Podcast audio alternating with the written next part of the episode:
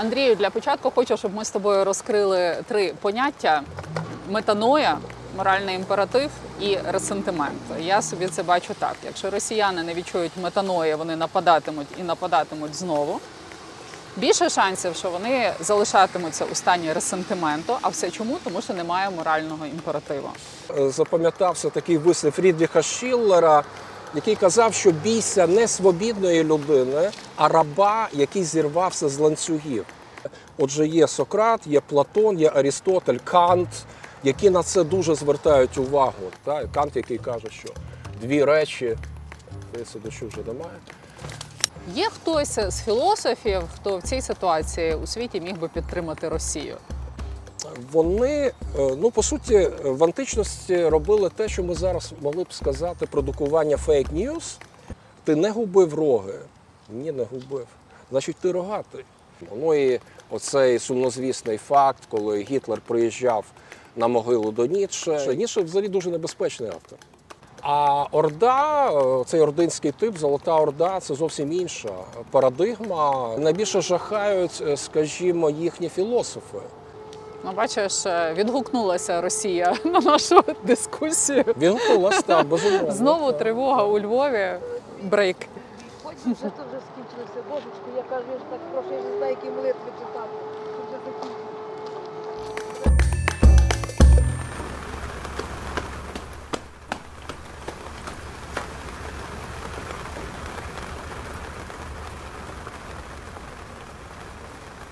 Львівський університет і мій найулюбленіший викладач за всі п'ять років тут. Все дуже зобов'язує. Дякую. Дякую. Тут дуже гарна назва на фронтоні. Така може надто претензійна, але а, окрас, окраса батьківщини освічені громадяни. Так. Угу. Воно так.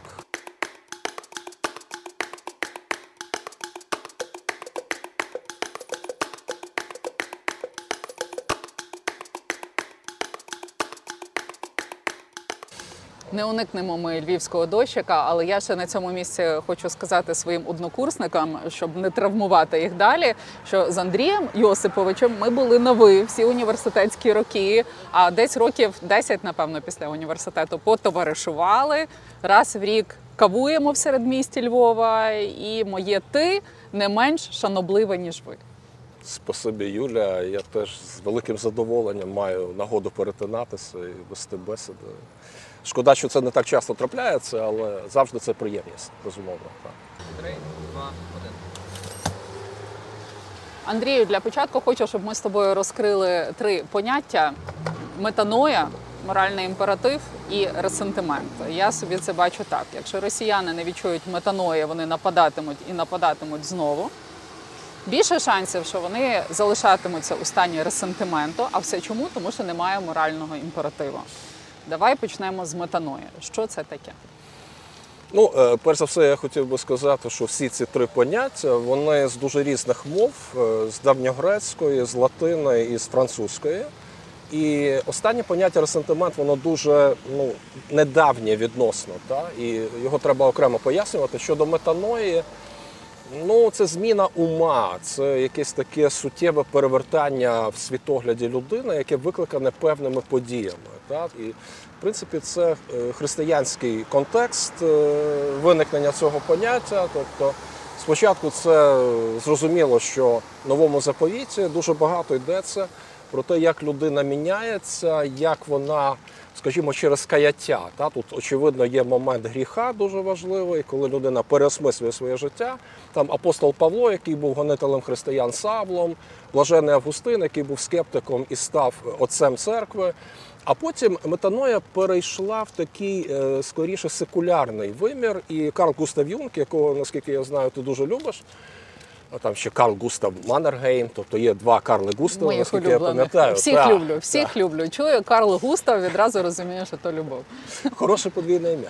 От і відповідно він впроваджує е, поняття метаноя в такий ширший е, психіатричний, психологічний контекст. Ну, секулярно мається на увазі відділено від релігії. Відділено від Але це фактично так. це розкаяння. Так, коли ти можеш подивитися на свій вчинок з певної дистанції, і зрозуміти, що ти був неправий. Так, це то, безумовно. чого бракує росіянам. Так, Ну і так. нам для того, щоб настав мир. і щоб вони не поверталися до думки, що нас треба знищити. Так? Так, я погоджуюсь. Так. Тут, е, ну, звичайно, поняття широке, тобто можна в такому дуже загальному контексті, релігійному, психологічному, політологічному сприймати. Але щодо росіян, це справді релевантне, ну там пристосовуване поняття. так. Е, Релевантне до росіян слово ресентимент. Що таке ресентимент? А щодо ресентименту, це відповідно вже поняття французьке, і його найактивніше використовував в 19 столітті Фрідріх Ніцше.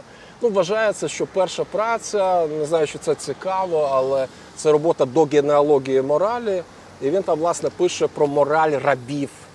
Та, він каже, що от ресентимент, оця озлобленість, оце бажання мститися, оця незадоволеність, упослідженість. Та, І ця мораль рабів вона хоче підлаштувати під нас когось іншого, та? тобто зрівняти всіх. І Ніше завжди це сприймав як е, великий недолік, і Як він слабкість. проти цього виступав. В нього є знаменитий твір, може найвідоміший. Я думаю, він найбільш такий на слуху. Це так казав Заратустра. І там є в другій книзі така невеличка частина, яка називається про тарантулів. Ну, тарантули, оці отруйні жуки комахи, і відповідно вони якраз е, ну як інтерпретації Ніцше, а Ніцше завжди ті чи інші тварини. Е, Він е, тлумачить так метафорично зрозуміло. Він показує, що тарантули якраз от вони завжди живляться енергією е, помсти. Та? І коли от ми зіставляємо те, що пише Ніцше про тарантулів, і оцю поведінку російських окупантів, як ви смієте, чи хто вам дав право жити ось так, От вони хочуть підвести під свій рівень, та, тобто живіть і ми так жахливо, як ми. Та. Е, Це от є така паралель. Що та. нам поганого зробили тарантули? От скажи мені, щоб порівнювати Е, їх з росіянами. Ну, це знову ж таки е, питання до Ніцше, який обрав саме. Ну він каракурців міг там обрати чи якихось інших комах. Він ще не був знайомий з рашизмом на той час. Він помер в 1900 900-му, році. так, Взагалі, так, дивися, ресентимент. Отже, це злостивість і мстивість слабкої людини, так, підлої людини і демонізація суперника. Ну я думаю, що конкретно в випадку з Путіним це дуже добре грає, тому що вже коли він там двічі чи тричі привітав Януковича в 2004 році з перемогою в виборах, то він сприйняв е, той поворот подій, який стався невдовзі, він сприйняв це як особисту образу. І ця образа, я звичайно не відкрию нічого нового, але це ресентимент на такому індивідуальному рівні, хоча він властивий і для росіян. Так? І таких е, імпульсів для ресентименту і помсти їх назбиралося, зокрема біографії трошки Путіна дуже багато. Моральний імператив. Чому в росіян його немає? Е, Ну, стосовно морального імперативу, е, звичайно, я думаю, тут дуже питання задавнене, тому що е, це взагалі знову ж таки європейська традиція. Е, Коли ми кажемо про мораль і про наказовість, е, це те, що йде ще від Сократа. Коли Сократ каже про даймоніона, про внутрішнього Бога, ми знаємо, що його засудили до смерті, власне, тому що він відкидав ось цих олімпійських богів, вважав, що їм не гоже поклонятися. От кожному з нас є цей Бог. І ми маємо саме до нього прислухатись. Тому ось цей моральний імператив він такий дуже е, вписується в західну традицію. І я думаю, це десь можливо надто узагальнено, але якоюсь мірою є оце протиставлення парадигми західної цивілізації, власне, та і російської. І в цьому відношенні це теж хороший такий е, маркер, який показує наскільки це важко дається ось саме тій е, цивілізації, чи її там називають антицивілізацією, чи тінню цивілізації. По-моєму, ти, називаєш десь е, цивілізація рабів е, і там якесь друге слово я призабув. Та? І відповідно ця рабська психологія вона дуже мало комутується, узгоджується з цим моральним імперативом. Імператив Тому це обов'язковість. це обов'язковість. Це обов'язковість. Це Обов'язково то, що зверху. і це що наказує. Тобто приписується, але це е, апеляція до звертання до відповідальної людини, до свобідної людини. Якщо ти не свобідний, якщо ти раб, ти відповідно підкоряєшся своєму господареві, і е, відповідальність несе господар. І це дуже типово для росіян, які щоразу там відкидають е, власну ініціативу і намагаються спиратися на царя батюшку. І це ну дуже традиційно. Та? Якщо І... на заході е, моральний імператив, то в Росії який імператив? Обов'язковість чого? Це підпорядкування беззастережне владі, будь-якій владі, і це е, живлення енергією величі імперії, величі держави. Держава понад усе, людина ніщо. І це ну це оцей ординський, як його часто називають, тип сприйняття реальності. От і е, я єдине хотів би вернутися е, раби і е, господарі. Та ну це античний такий сюжет. А мені свого часу дуже е, запам'ятався такий вислів Фрідріха Шіллера, який казав, що бійся не свобідної людини, а раба, який зірвався з ланцюгів. І ну, це справді дуже, мені здається, добре накладається на цей е, російський е, випадок, на російський цей кейс. Так? Мені важко уявити їх рабами, які зірвалися з ланцюгів. От рабами легше, ніж рабами, які зірвалися. Зірвалися це вже якась дія.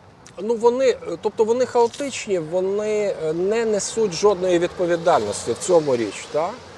А е, європейська західна парадигма вона завжди апелює до оцього внутрішнього голосу, тому що ми прочитаємо. Ну, у мене профдеформація, я відразу десь такі на- намагаюся знайти приклади. Отже, є Сократ, є Платон, є Арістотель, Кант, які на це дуже звертають увагу. Та? Тобто людина це е, істота, яка е, весь час ставить певні цілі в моральному плані. Тобто в е, Платона ідея блага чи добра, в Арістотеля це от політика і етика, які завжди мають бути суміщені в плані моральної досконалості. Тобто людина вона весь час повинна прагнути до моральної досконалості, каже Арістотель. Чи, наприклад, в Канта, та? Кант, який каже, що дві речі, здається, дощу вже немає. Дві речі наповнюють е, найбільшим здивуванням, що ми проникаємо в їхню суть. Це зоряне небо. Ну, зір, звичайно, зараз ми не побачимо. Зоряне небо наді мною і моральний закон в мені. Оцей моральний закон. Тобто це така тяглість є в західній традиції. І тому, коли ми кажемо про цей російський наш, е, ну справді такий фатальний е, момент е, нашого сусідства з цим жорстоким таким ворогом, то е, в цьому сенсі це є протистояння цивілізації. Звісно, це давно обговорюється і написано чимало праць книг, які досліджуються. В кого з філософів в цей непростий час ми можемо черпати натхнення і силу духу зміцнювати? Хто нам допоможе? Ну, нам допоможуть. е, Знову ж таки, тут вибір е, завжди обумовлений якимось дуже таким специфічним вузьким е, поглядом тієї людини, яка займається тією чи іншою проблематикою, тими чи іншими філософами. Ну, скажімо, знову ж таки, для мене, е, приміром, східна філософія це щось таке досить далеке, тому я, можливо, не наведу якісь там приклади. А щодо заходу, ну то ми маємо дуже багато ну, таких е, хороших прикладів, які можуть нас е, підтримувати, надихати. Ну, не, не знаю, там Арістотель, Сенека, які говорять про знову ж таки відповідальність, про здатність зберігати спокій. А, і відволікатись е, на якісь, е, ну можливо, саме стоїки. Та? Стоїки дуже показують добре, як людина може жити в такому дуже, як ми любимо казати, турбулентному та неспокійному світі, де весь час трясе, та от Сенека. Е, Не забуваємо, що він був сучасником п'ятьох імператорів, причому один кровожерливіший за іншого, там Калігула, Нерон. Е, Це все імператори, при яких жив Сенека. І він сучасник Христа. А, так, так, він сучасник євангельських подій. Та, тобто, в цьому сенсі, до речі, от Сенека і апостол Павло довгий час вважалося, що між ними було листування, але потім з'ясувалося, що це все-таки сфальсифіковано. Тим не менше, в них дуже багато є спільного. Та? Так от Сенека, він, ну знову ж таки, тут можемо проводити паралелі про параною того ж таки Нерона. І людина, яка живе у світі, де ну, тодішній Рим дуже потужний, все ще. А, і ось е, на вершині е, цієї ієрархії є людина, яка має ну, просто жахливі психологічні проблеми. Та? І тому тут напрошується, звичайно, паралель з нашою сучасністю. Та? Ну, Хоча- Сенека був вчителем тирана Нерона. Так, І. Нерон потім його і занапастив. Потім- Змусив так. накласти на себе руки, порізати вени. І властиво Сенека це зробив дуже гідно і незворушно він це зробив, так що він показав себе як дуже гідного філософа, який дотримується певних е, принципів, який не просто щось декларує, але е, про цей незворушний спокій він, він це виявляє в своїй дії. Так? Що ми в цей час можемо взяти в Сенекі? Ну, е, передусім, те стоїки, і, зокрема Сенека, вони розрізняють такі речі, що ми якби є ось ця моральна сфера і фізична сфера. Тобто ми е, так чи інакше е, залучені в світ, який постійно змінюється, але на який ми не впливаємо. А, і е, ну, знову ж таки мова йде про долю, владу необхідності. Тобто ми маємо змінити наше ставлення до певних подій, тому що самі події ми не змінимо, так говорять стоїки. Але ми можемо е, щось зробити в нашому моральному плані, е, в плані морального становлення, і відповідно можемо відкинути всі ті е, речі, які гублять в нас цей спокій. Та? Чи, наприклад, говориться про оцей знаменитий принцип Carpe Diem, він теж стоїків і Сенеки дуже потужний. А, тобто лови момент, живи е, теперішнім днем, тут і тепер. Е, Не думай, не переймайся, не е, чіпляйся за те, що буде в майбутньому, не переживай про те, що ще не прийшло, і не надмірно занурюйся в минуле. Так? В цьому сенсі, ну чи там, скажімо, те, що ми зараз називаємо прокрастинація, не відкладай там на майбутнє. Це теж багато чого про ці речі. Ну, стоїцизм це про витривалість. Про витривалість, про мужність, е, про стійкість. е, Та дехто навіть е, поєднує стояти, стійкість і стоїки, хоча там дещо інше, це просто збіг певний. А це Сенека сказав «Errare humanum est» – людині властиво, гуманум ес. Та, ну, помилятися. е, тут навіть людині такий властиво вже помилятися. властиво помилятися. І в Сенекі, мені чесно кажучи, в Сенекі інший вислів набагато більше подобається. Це на самому початку моральних листів, де він пише про те, що хто всюди, той ніде. І це дуже актуально вже в такому плані, якщо ми абстрагуємося від нашої ситуації війни. Е, Це те, що торкається нашої переінформованості, нашої нездатності відділити суттєво від другорядного чи правдиве від фальшивого. Оце внутрішнє життя, воно важливіше, ніж там, скажімо, якісь е, зовнішні впливи і якісь зовнішні перешкоди. Вони не мають мене вибивати з колії. Е, Тому що ясно, от зараз ми, наприклад, досить часто стикаємося з тим, що в тих же соцмережах чимало є таких закидів людям, які показують, що вони там відпочивають десь, і це погано, тому що ти от е, не враховуєш, що країна воює. Але е, так чи інакше е, людина потребує е, бодай якогось відволікання від того, що її е, ну, притягує. Та? І я думаю, ці моменти вони теж десь е, поєднуються з тим, що говорив Сенека і.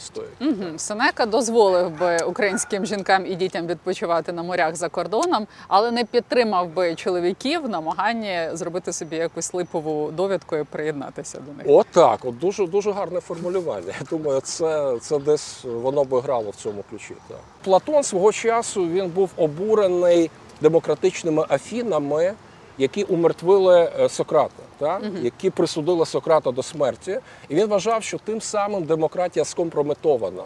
І він шукає якісь інші форми, і він будує цей сумнозвісний е, концепт ідеальної держави.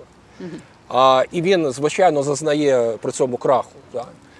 І вся біда в тому, що е, Арістотель якраз він е, показував, наскільки е, це є шкідливо, і треба враховувати не якісь там е, брати ну, з якихось абстрактних висот е, якісь теорії, А треба е, знаходити певні держави. Він брав там 147, якщо я не помиляюсь, видів держав, які він знав на той час, і він зіставляв е, плюси і мінуси всіх цих державних устроїв.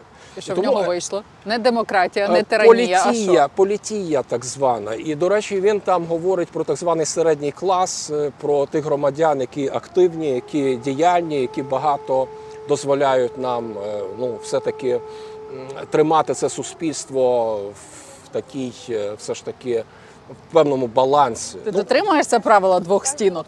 так, обов'язково. Е, Хоча перші декілька тижнів ми спускалися в укриття, але потім перейшли до правила двох стін. Так. Після сирени повітряної тривоги я тебе запитаю, яке послання Арістотеля українцям? Е, Ну, послання Арістотеля українцям, я думаю, мало би бути достатньо багатослівним, тому що він залишив настільки багато в різних сферах, що тут е, з кожної сфери можна виокремити якийсь окремий меседж. Та?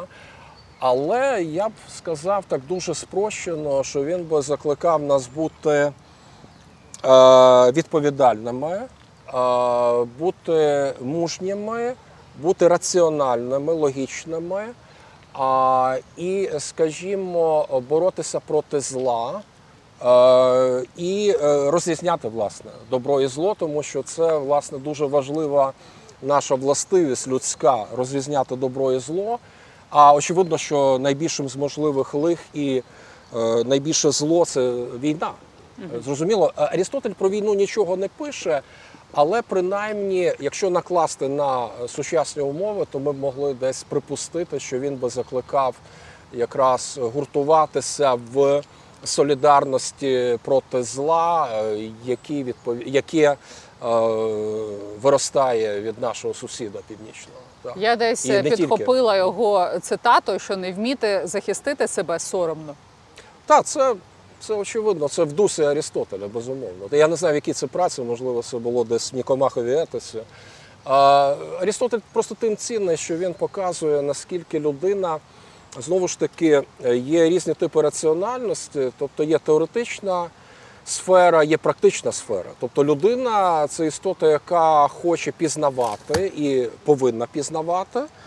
І разом з тим це е, істота, яка хоче морального е, довершеного стану, яка повинна до цього прагнути. Тут є основа в тому ж таки Платонові, який свого часу говорив про чотири верховні ідеї. Е, Я колись, можливо, на парах це встиг сказати чи ні. Е, Тобто є така ієрархія, є е, найвищий такий рівень ідей, найдосконаліші ідеї істини, справедливості, блага і краси. Тобто ми так чи інакше, людина так влаштована, що вона прагне істини, вона прагне справедливості, краси, блага. І це має бути якось зрівноважено в людині.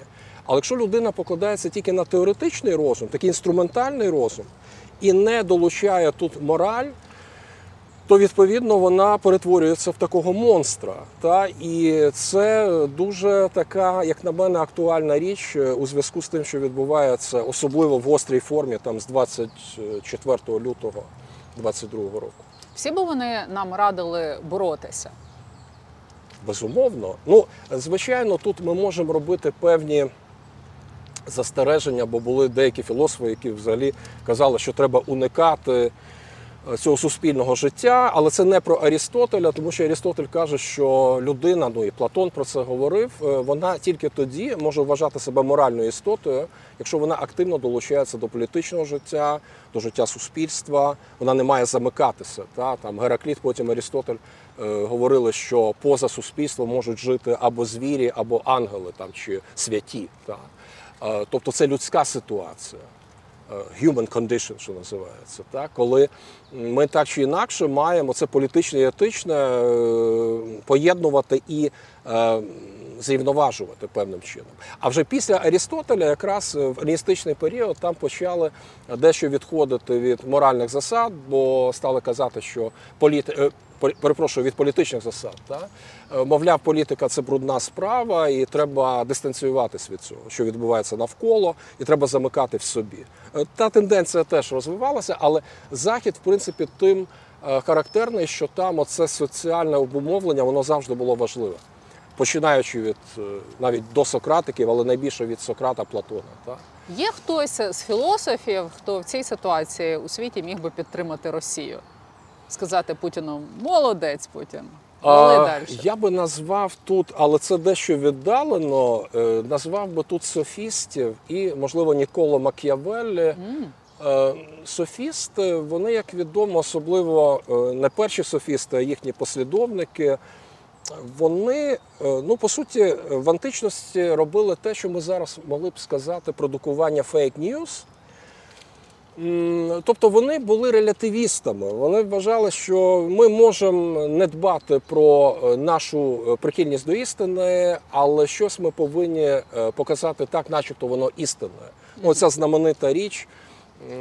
Студентам часто наводжу цей приклад цього силогізму, коли зустрічаються двоє людей. Один каже іншому: ти маєш те, чого ти не втрачав, чого ти не губив. Той відповідає: Та, звісно, ти не губив роги. Ні, не губив. Значить, ти рогатий.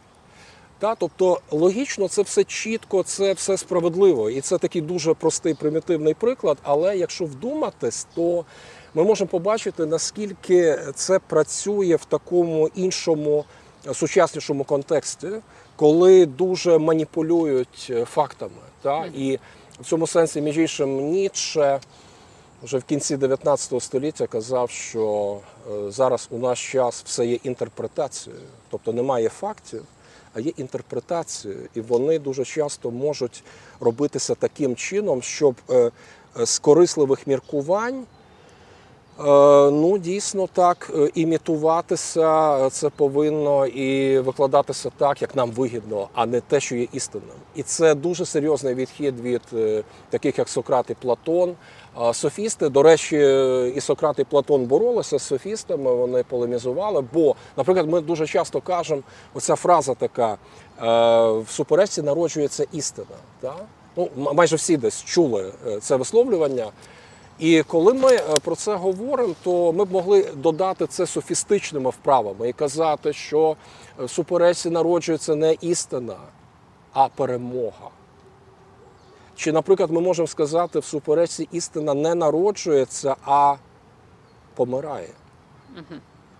Тобто, оце софі- Софісти були б зараз путінськими пропагандонами. Сказати Напевно. важко, але оця маніпулятивність е, вона іде по суті від софістів. Якщо говорити про західну цивілізацію, ті перші спроби вони робилися саме так. Ну і далі я не випадково згадав е, Ніколо Мак'явеллі. Ну, ця дуже відома його теза про те, що ми повинні все ж таки дбати про досягнення певної цілі. Там і мета виправдовує засоби, цей певний такий цинізм.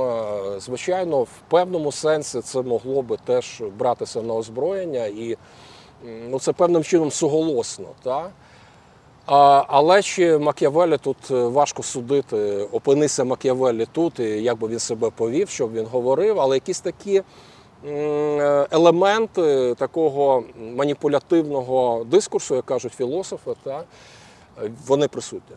Ми з тобою говорили, що Ніцше помер в 1900 році. Якби він жив, е, наприклад, в часи Другої світової війни, він би Гітлера підтримав. Він би Гітлера, я впевнений, не підтримав. Його Взагалі, просто використали, так? Його використали. Причому там е, історія з його сестрою Елізабет, Елізабет Ферстер Ніцше. Вона доглядала вже за дуже хворим Ніцше останні 11 років його життя. І е, потім вона якби редагувала його тексти. І оскільки вона була прихильницею такої націоналістичної ідеології, ну по суті, нацистської ідеології, то вона сприяла тому, щоб Ніцше прочитувався саме як, як нацист, як предтеча нацизму. Ну і оцей сумнозвісний факт, коли Гітлер приїжджав на могилу до Ніцше, і це якби розкручувалось, але суть е, філософії Ніцше вона дуже далека від е, якогось такого запопадливого ставлення до якоїсь вищої нації чи вищої раси. Е, То так він говорив про надлюдину. Мгм. Бог але... помер, хай живе над людиною. Хай живе надлюдина, але знову ж таки це не наднація, чи це не якийсь там обраний народ. Е, виключний і особливий. Та і взагалі він, звичайно, він десь. е, е, Надто несправедливо дуже часто критикував християнство, і в чомусь з ним можна не погоджуватись, але, наприклад, робити його таким попередником нацистської ідеології, ну це явне викривлення. Я б сказав, що він завжди все-таки наголошував на ієрархії, на аристократизмі. А тут бажання все е, притлумити до якогось такого дуже примітивного рівня. Та? Ніцше Як був би це- про аристократію Так, духу. безумовно. Аристократію духу. Безумовно. А, і це, звичайно, такі де, деякі є стереотипи щодо Ніцше. Ніцше взагалі дуже небезпечний автор. Ну, я Тому- знаю, я антихрист чи антихристиянин не дочитала, тому що багато що мені було дуже зрозуміло, і я злякалася за себе. Ну, я думаю, там настільки багато є матеріалу, і це треба прочитувати дуже так ґрунтовно, оскільки да, взагалі є якась така одна наскрізна думка, але ну, все ж таки, якщо він там е, критикує християнство в першу чергу, то дістається все-таки і юдаїзму, і буддизму, але до буддизму він там, наприклад, ставиться все ж таки дещо е, так лояльніше. я Ну б так, але добити слабшого це така думка близька росіянам. Якраз. Я думаю, це потрібно Юля сприймати в тому сенсі, що він в кінці життя це одна з останніх його праць. Тобто він вже працював на межі своїх можливостей і щось дуже загострювалося в ньому. Та? Тобто він, ну знову ж таки, е, те, що ми бачимо, падаючого підштовхни, е, чи ось е, подібні речі, коли ми маємо е, слабких е, там справді упосліджувати, і вони нам заважають, е, це десь уже е, певна така викривленість е, десь на межі оцього е, психічного розладу, адже він пише антихристиянин у 1888 році, а вже на початку 89-го стається оцей удар, і він після цього не приходить до здорового глузду. Та? Ось е, я не те, що виправдовую Ніцше, але знову ж таки його читати дуже важко, оскільки там в нього є і теза, і антитеза. Ну, його не треба читати, щоб врівноважитись. От він не врівноважує, Він не- він, абсолютно. розбурхає. Кого почитати, щоб врівноважитись? Кого почитати, щоб врівноважитись? Так. Ну, я думаю, того ж таки Сенеку чи Марка Аврелія. Чи якщо ближче до нас е, часи, можливо, того ж таки Канта. Е, Кант е, в цьому сенсі найбільш такий тверезий, зважений філософ. Тобто, якщо говорити про цю реалістичність і здоровий глузд, і точність оцінок, е, то я думаю, от власне ну, в західній філософії знову ж таки профдеформація, я на цей матеріал постійно спираюсь. Е, Звичайно, тут Арістотель і Кант, е, от вони якби вони найбільше тяжіють до цього зрівноваження, в тому числі там, до речі, в Канта є оця знаменита праця до вічного миру.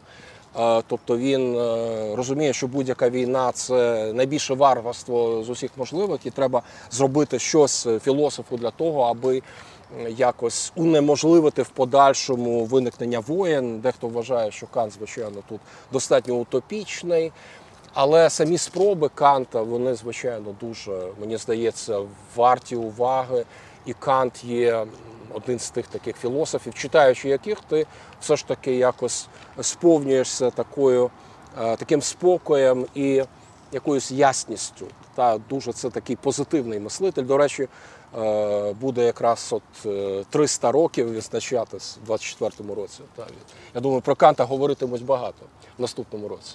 Всі знають, чи багато хто знає про цю нашумілу працю Френсіса Фукуями Кінець історії.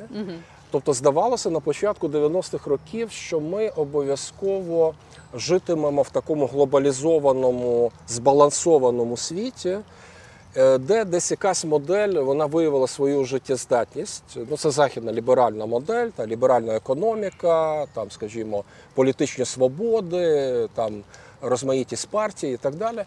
А потім з'ясувалося, що невдовзі що це не працює. І потрібно, скажімо, тут е, особливий був випадок, коли вчитель Фукуями через декілька років, е, а його звали Семюел Хантінгтон, е, написав роботу Clash of Civilizations, зіткнення цивілізацій чи протистояння цивілізації. чи боротьба цивілізації. Він показав, що є там дев'ять. Ну, звичайно, це можна дискутувати над е, сперечатися з цим. Але він, власне каже, є от дев'ять таких е, цивілізаційних типів.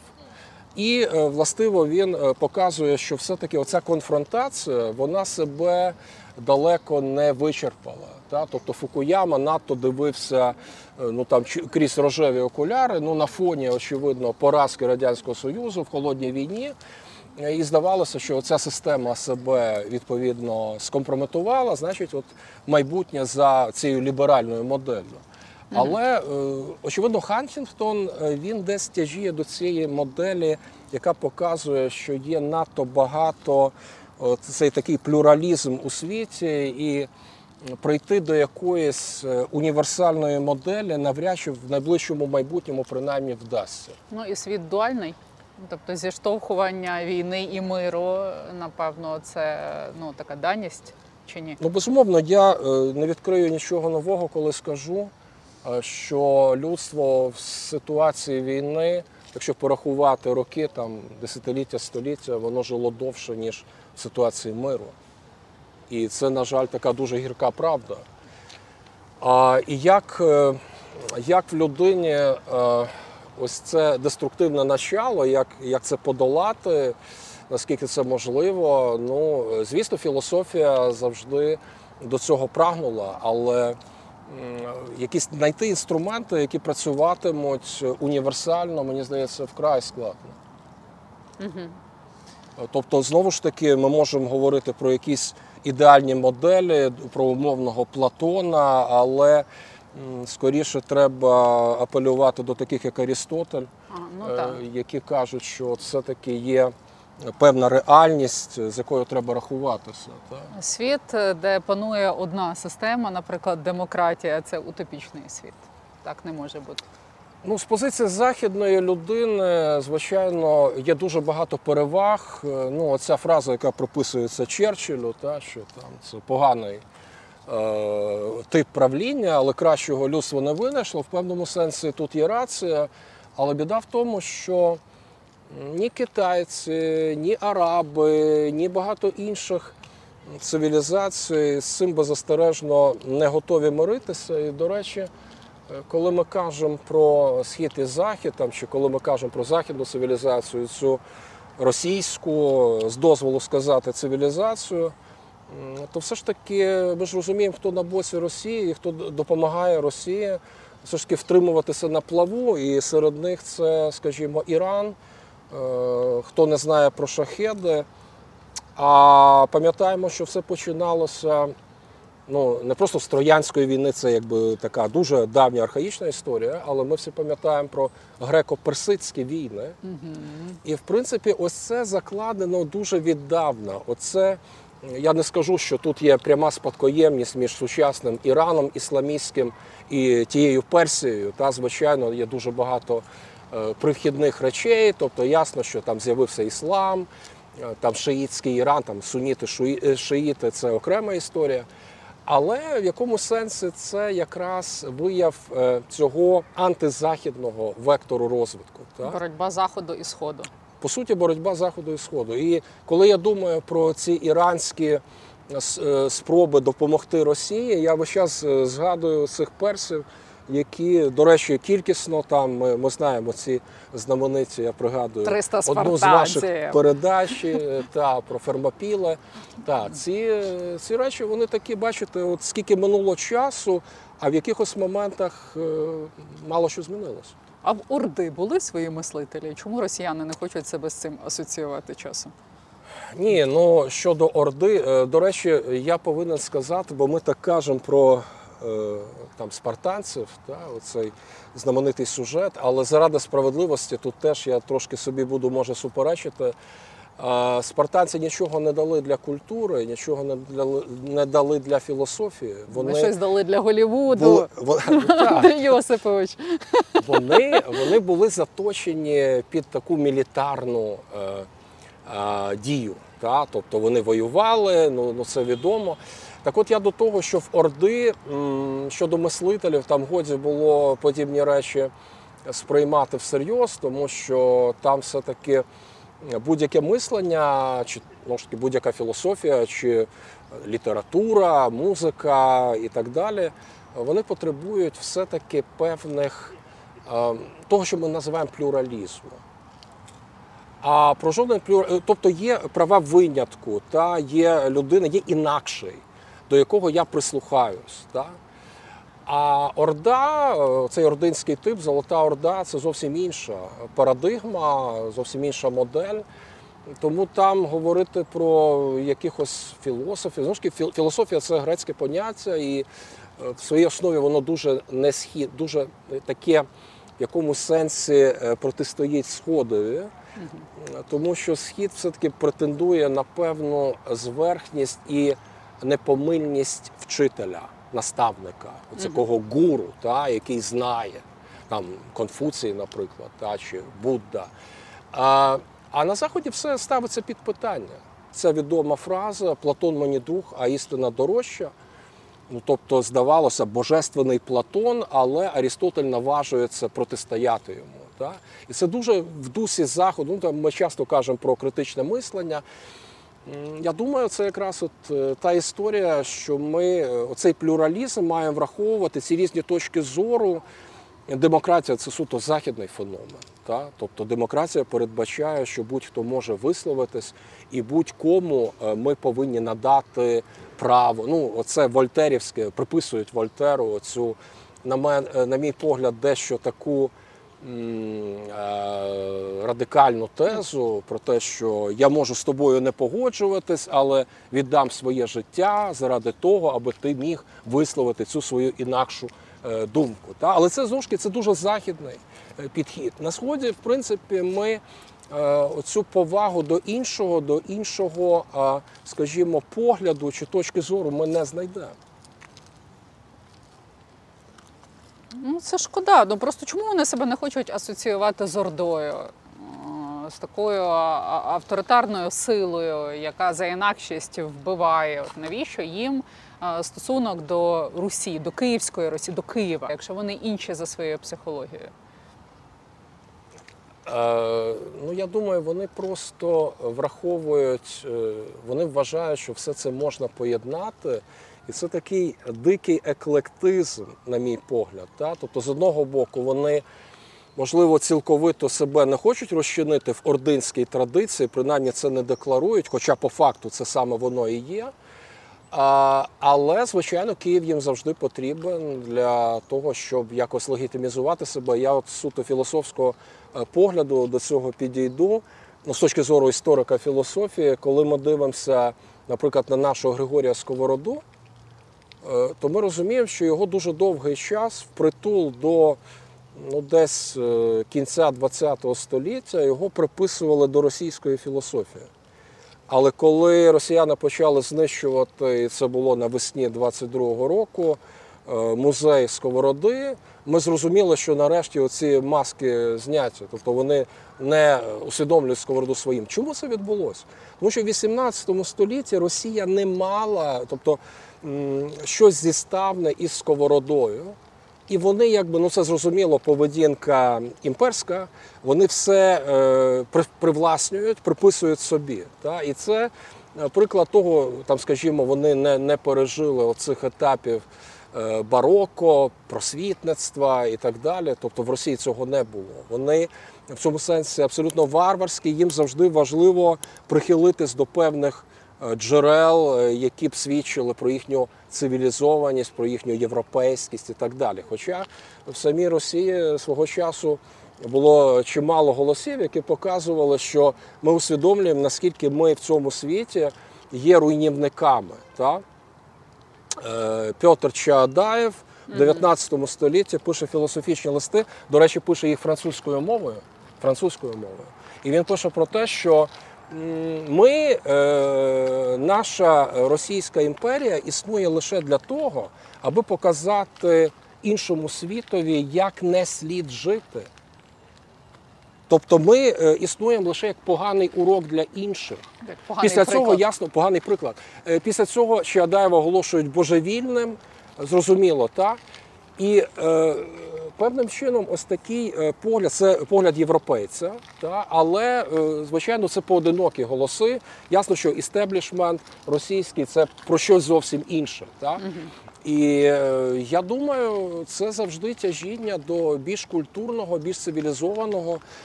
І, звичайно, ми можемо знайти якісь справді артефакти в російській культурі, які е, свідчать про європейський контекст. Та? Але в своїй основі оця політична культура вона продовжує залишатися абсолютно азійською, абсолютно ординською. І ну, це те, що, наприклад, мені е, завжди видавалося таке протистояння важливим. Е, Дві парадигми політичної культури з одного боку владоцентрична і антропоцентрична. Тобто Захід антропоцентричний, Росія е, все заточено під владу, причому не просто владу, а насильницьку владу, руйнівну владу. Та? Оцей кочівницький момент, ми кажемо про ординство. Та? Е, випасти, захопити і далі піти. Так? Тобто, і не залишати не. Тобто захід чим е, характерний, він завжди намагається те, що е, чим ми володіємо, впорядкувати. От Арістотель, якого я постійно згадую, він якраз хоче все впорядкувати на засадах здорового глузду. Росія е, виходить із тези умом розсіювання понять. Тут нема раціонального, тут нема тяги до впорядкування, а тут є оцей момент руйнівний захоплення, відповідно, е, ну, е, підкорення і руйнації. Причому це справді історично. Ну, і Готентоцька мораль росіянам властива. Типу, якщо я вкрав е, дружину коня, спалив сусідську хату, то це добре. А якщо це зробили мені, то це погано. То це погано. До речі, це от моральний імператив. Він іде. Е, Дуже часто якраз говорять про золоте правило моралі, яке властиво не лише заходові, безумовно, тому що ще Конфуцій це каже. То це вміння ставити себе на місце іншої людини. А, а цього тут немає, безумовно. Та? Тут є, це знову ж таки Раскольніков нам покаже в Достоєвського, який каже, е, ну там він вбиває оцю лихварку, і потім слідчий він досліджує, що в Раскольнікова вийшла стаття, де він каже про те, що от є особливі люди, яким дозволяється більше, ніж іншим. Тобто цим закон, а для нас закон не писаний. І в мене таке враження, що от сучасна Росія вона за цими лекалами і діє. Тобто весь світ живе за певними правилами, а ми це все будемо руйнувати, і нас не цікавить е, наслідки. І, тобто, зрозуміло, що це саморуйнівний процес. Але це в традиції саме цього розвитку саме того ж таки ординського типу. Та. Сковороду ти згадав, е, якого світ ловив, але не спіймав. Е, Що би він нам зараз міг сказати, якби був нашим сучасником? Я б це сказав таким чином: е, опустити розум в глибину серця. Та, то те, що ми казали, є інструментальний розум, а є розум, який от наш блискучий античник Андрій Содомора він любить говорити про те, що от розум може бути холодний, а мудрість не може бути холодна. Та? Е, І в цьому сенсі от сковорода, він якраз е, оце, оця сердечність, е, вона дуже важлива. Та? Тобто серце як такий духовний центр особи. Ми маємо якраз дбати про чистоту серця, і ми повинні весь час зростати. Та? Тобто ми в цьому сенсі, звичайно, християнський цей базис він для нього залишається ключовим для, для сковороди. А, і я не думаю, що це ось е, десь така е, модель е, застосовувана до воєнних, воєнних таких подій. Ну він би сказав, А- ти розумієш, він би сказав, що займайтесь сродною працею, Сродною а, робіть звичайно, так, кожен, хто що Так. може на своєму місці, і розвивайте країну до кращого. Так, я думаю, це якраз е, дуже доречно і дуже влучно. І людина може бути щасливою тільки тоді, коли займається сродною працею. Але е, коли ми перебуваємо в ситуації війни, е, коли це якраз на межі життя і смерті, то звичайно кожен повинен підлаштувати свою сродну працю під вимоги суспільства, спільноти. Та? Тобто, при тому, що дійсно світ для сковороди якось він бачиться як загроза для автономності людини. Та? Але в цьому сенсі, напевно, він би виступав саме з таких позицій. Тобто, якби я йому сказала, що е, типу, все, що не окупація і не полон, достатньо для того, щоб тут залишатися і робити свою справу, він би мені кивнув головою. Я думаю, що так. Тобто, ми справді, е, ну це теж дуже поширено. Там Вольтер казав, що кожен повинен обробляти свій сад. Це відомо там культивей, жарден, та оця культивація саду. А Сковорода та він виходить, але це теж дуже, дуже нам нагадує антич, античну філософію. Так? Е, Тобто треба займатися тим, що тобі найближче до душі. Причому це особливо добре в тих же стоїків, е, помітно і взагалі в еліністичній філософії. Так. Якщо взяти когось ближчого до нас, от давай до екзистенціалізму підберемося до Ясперса. Він був сучасником Гітлера і дуже важлива людина е, в повоєнній Німеччині. А наскільки я пригадую, для е, екзистенціалізму е, важливе питання кризи. От Дехто навіть називає екзистенціалізм це філософія кризи. Причому криза тут сприймається в такому давньому е, античному ключі, як кризіс це суд, Е, це випробування, це така межова е, ситуація, як сказав би той же ж Ясперс. Та, і, звичайно, криза дозволяє нам себе переосмислити. Це те, що вертає нас до метаної. Та? Тобто ми можемо посп... е, Тобто війна це найжахливіше з усього, що може трапитися з людиною і певним народом. Але разом з тим е, війна е, дає в даному разі можливість нації згуртуватися і себе заново відкрити. І це те, що відбувається з нами от в останній час. І, звісно, це якраз от Ясперс він дуже болісно сприймав те, що відбулося з німцями е, в 30-х, 40-х роках. І він з самого початку був радикальним критиком Гітлера. Е, Скажімо, він в гітлерівські часи був відсторонений від викладання, йому загрожувала смерть. Щоправда, йому е, допомогли американці, які форсували наступ на цей район Гайдельберга, де жив Ясперс. І треба сказати, що він тим не менше е, вважав, що він, як німець, несе, звичайно, не кримінальну відповідальність, не політичну, але моральну відповідальність за е, ці жахіття, які робили гітлерівці, він несе.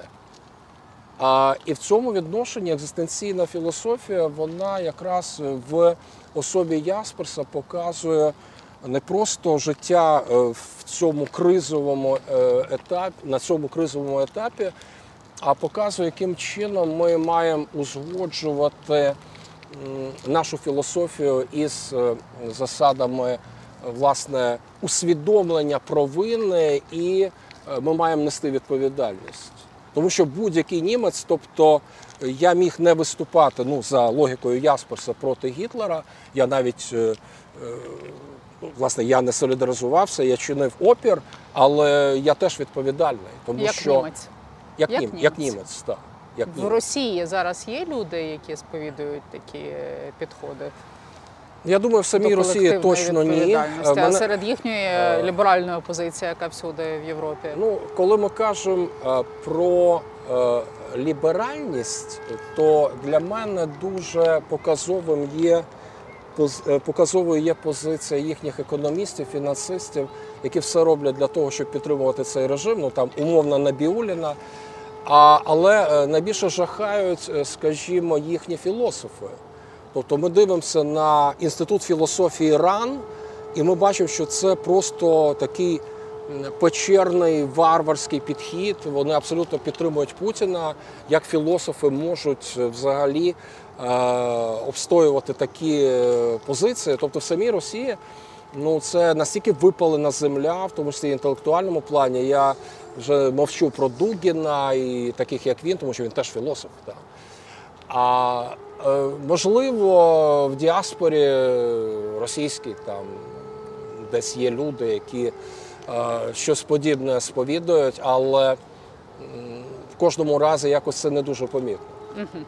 Ну, бачиш, е, відгукнулася Росія на нашу дискусію. Відгукнулася так, безумовно. Знову тривога у Львові. Брейк. Потім вже то вже скінчилося. Божечко, я кажу, я ж так прошу, я не знаю, які молитви читати. Хто ще нам може бути помічним е, в ці темні часи для того, щоб е, зміцнитися духом? Е, Хтось е, 20 століття, давай з філософів. Ну, мені здається, е, такий дуже хороший діагност, хоча, можливо, він десь е, є справді таким е, в якомусь сенсі підтримкою психологічною. Хоча він пережив жахливі часи, але чинив опір і показував, що людина залишається людиною. Це, звичайно, Альбер Камю. Француз.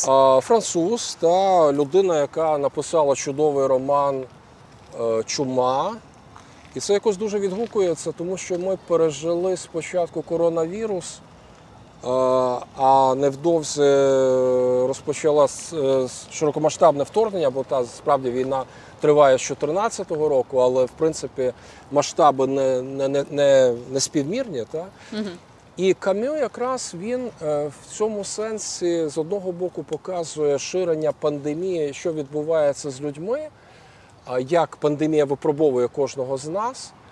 А з іншого боку, він е, якраз досить часто так інтерпретує, що він е, показує цей тоталітарний режим. Так? Тобто це не просто е, мікробіологія чи там перенесення якоїсь інфекції, але це те, що скоріше говорить про загрозу не просто авторитаризму, а тоталітаризму. І це дуже добре ми бачимо, коли він там в кінці чуми е, пише про те, що бацила чуми ніколи не зникає. Е, І коли тоталітаризм може відроджуватись, тому що, наприклад, для мене початок 90-х років е, я був впевнений, що ця антиутопія Орвела вона ніколи вже там не актуалізується. 1984. А виявляється, та, та, а виявляється, бацила чуми повертається, виявляється, подібне може знов запанувати над нами. Справді Орвел теж автор, який дуже добре це показує. Але скоріше як діагност, ніж як терапевт, мені здається, що не тільки в чумі, а, наприклад, в міфі про Сізіфа. От те, що ми кажемо, сродна праця, тобто, незважаючи навіть на якусь абсурдність, ми маємо виконувати свою справу. І як пише Камю, ми повинні сприймати Сізіфа щасливим. Та? Франко би сказав, лупайтесь у скалу. Цю скалу, так. Та. Чи хрест важкий нести, там він каже, що е, проти рожна перти, проти хвиль пливти. е, Гідно аж до смерті е, хрест важкий нести якось так. Але в Кам'ю там ще одна цікава річ, е, чим він нам близький. Насправді є ось ця версія, вона достатньо поширена і зовсім недавно вийшла книга в нас у Львові е, в бібліотеці в е, видавництві Старого Лева. Е, Книжка називається е, Кам'ю має померти. Е, Це книжка італійського дослідника Джованні Кателлі, який пише про те, що власне смерть Кам'ю в автокатастрофі в 1960 році це насправді спланована КГБ операція, спецоперація. І він там наводить чимало прикладів. До речі, там в книзі про Ребета, і про Бандеру є оцей матеріал Сташинський і так далі. Це все долучається. Ну, ми знаємо, що Кам'ю дуже різко виступав проти радянського режиму, там вторгнення в Угорщину, там, скажімо, виступи в східній Німеччині. Він завжди це підтримував. І це достатньо, ну це так може дещо інша тема, але це дуже вірогідна версія. Що русські вбили камінь. Так, так, так. Чому його називали сумлінням заходу?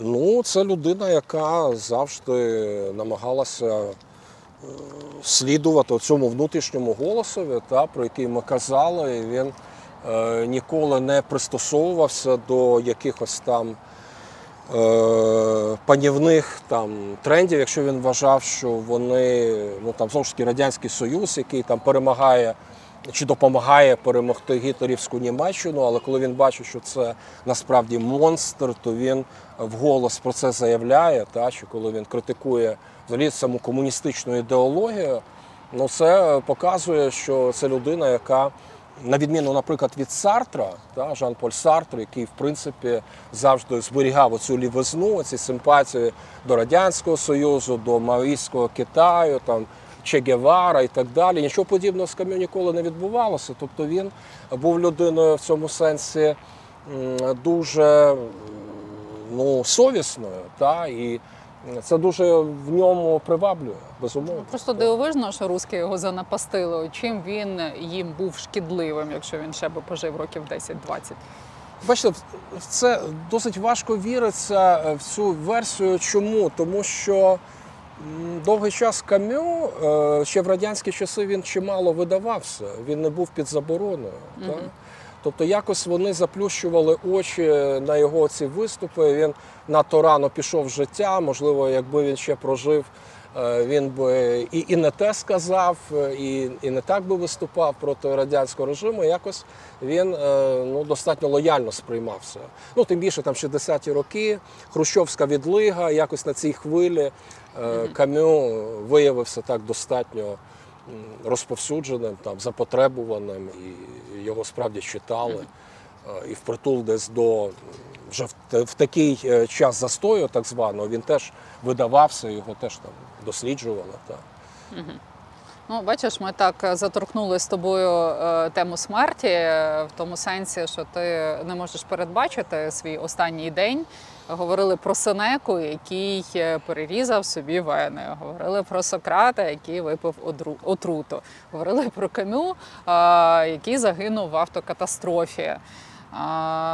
Ну, власне, серед тих філософів, які близькі тобі, як багато тих, хто е, вірив, що є ще якесь життя після фізичної смерті? Ну, е, насправді е, таких філософів чимало. Е, Тобто, якщо ми. Ну, один з моїх улюблених філософів це Блес Паскаль, а, який безумовно про це говорив з християнських позицій. І Він власне дотримувався саме цієї ідеї.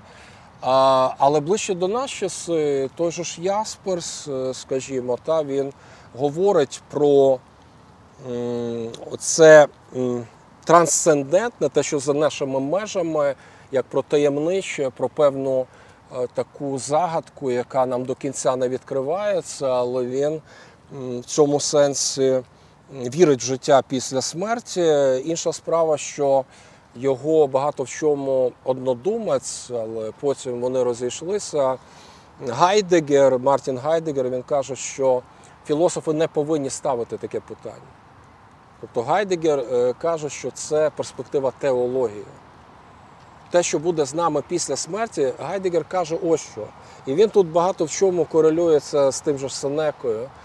Е, Мовляв, смерть важлива і усвідомлення смерті для того, щоб належно проживати життя. Людина, яка по-справжньому усвідомлює е, свій конечний шлях, вона значно відповідальніше ставиться до того, як вона себе поводить, е, чим вона займається, до чого вона прагне, який вона хоче залишити слід. А тому е, смерть це якби перспектива з точки зору Гайдегера, там чи, скажімо, Спіноза. Він каже, що свобідна людина найменше повинна думати про смерть, вона повинна думати про життя. Але як думати про життя автентично, повноцінно, тільки тоді, коли ми усвідомлюємо свій смертний кінець. Тільки в наближенні смерті ми можемо по-справжньому усвідомити цінність і важливість, автономність унікальність нашого життя. Гайдегер каже, що смерть це є найбільш моя можливість, необхідна, але не визначена. І в цьому є проблема. Ми знаємо, що ми помремо, але ми не знаємо, коли і за яких обставин ми помремо і що нас чекає в подальшому. А що нас чекає в подальшому, це, як вважає Гайдегер, перспектива суто богословська. А, Тобто твої, філософи не мають е, ці такі питання ставити. а твоїх думок життя після життя не займає? Е, Що мається Ну, ти, ти думаєш іноді про життя після смерті, чи ти теж не фокусуєшся на цьому? А, ну, звичайно, підмиває так чи інакше. Та? Тобто думаєш про те, а що, е, що буде. І я, звичайно, можливо, зараз дещо менше там читаю християнських авторів. як раніше, але ясно, що це ну, в якомусь сенсі дуже, я б сказав, така терапевтична річ, і якось е, людині значно легше з цим жити.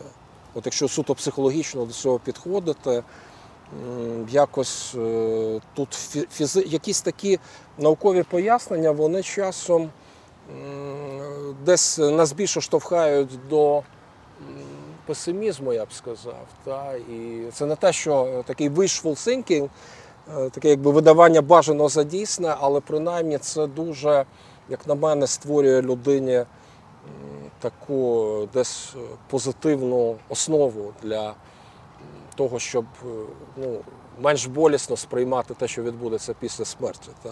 Це сфера віри, а не Це сфера, науки. це сфера І так віри. буде завжди, Так, я це сфера віри. І я думаю, так, Кант, не тільки Кант, е, але він в першу чергу показував, що ні довести існування Бога, ні спростувати, чи той же ж Паскаль. е, Неможливо, та тому е, ці речі раціонально ніколи не будуть пояснені. В чому сенс життя за Андрієм Дахнієм? Ну, я думаю, це дуже було би претензійно е, говорити якісь позитивні такі речі. Але, на мій погляд, е, потрібно е, зробити в житті щось таке, що залишить добрий слід е, після смерті цієї людини. Е, Важливо, щоб е, твої інтереси все-таки збігалися з інтересами тієї спільноти, народу, до якого ти належиш. І важливо, щоб була якась відповідальність перед майбутнім, майбутніми поколіннями. І цей слід має бути все ж таки якийсь хороший. І все ж таки, те, що говорилося про сродну працю, мені здається, якщо людина займається е, тими речами, які близькі її природі, ну вона напевно е, десь наблизилася до якоїсь е, внутрішньої гармонії. Знайшла вона сенс життя чи ні? Це можливо най, най, одне з найскладніших питань, але ну, це знову ж таки те, що торкається нашого і мислення, і наших дій, е, і того, що торкається такого більш загального е, контексту. Тобто не лише індивідуальне, але й загальне, тобто в руслі е, такої гармонії е, особистісного і е, суспільного, щоб це якось приносило якусь користь і якийсь благий наслідок. Так. І найостанніше питання: на чому базується твоя особиста віра в перемогу? Е, На тому, що е, нас все-таки підтримує цивілізований світ на вольове начало в українців і на те, що українці мали надто багато перешкод. І здавалося, що ніщо не допоможе цій нації зберегтися. Ми якось переживали всі ці е, перешкоди і бар'єри долали. І я думаю, що цей бар'єр ми теж подолаємо. Тим більше, що на нашому боці е, ті ж англосакси, як е, вже зазначалося в одному з е, ваших інтерв'ю, та чи своїх інтерв'ю, я весь час переходжу на, на цей Як ре- регістр, регістр дещо інший. Та я звик говорити на ви до студентів. І е, в цьому сенсі, звичайно, дуже важливо. Єдине, що я хотів би е, так уточнення зробити, наші цінності, про що я постійно так набридливо повторюю, наші цінності, звичайно, це західні цінності. І е, те, що е, цей західний світ, ми можемо його багато критикувати, і, на жаль, є чимало підстав, але без нього ми, очевидно, просто не могли витримати всі ці речі. І я думаю, що знову ж таки захід, е, коли ми кажемо, є якийсь такий той же англосаксонський світ, такі три, по суті, як на мене, наріжні цінності: це свобода, це гідність і це правила гри. І я думаю, що в нас дуже все добре із свободою, і з гідністю, але нам ще треба підтягнутися, що стосується правил гри. Та? Ну, це, власне, в оригіналі freedom, е, dignity і fair play. Оце fair play, на жаль, е, з цим е, в нас завжди було так не не дуже добре. Тобто, як ми ставимося до закону, як ми ставимося до якихось приписів, як ми ставимося до влади. Е, Тобто ми весь час бунтуємо. Там, скажімо, мені дуже пам'ятна така фраза.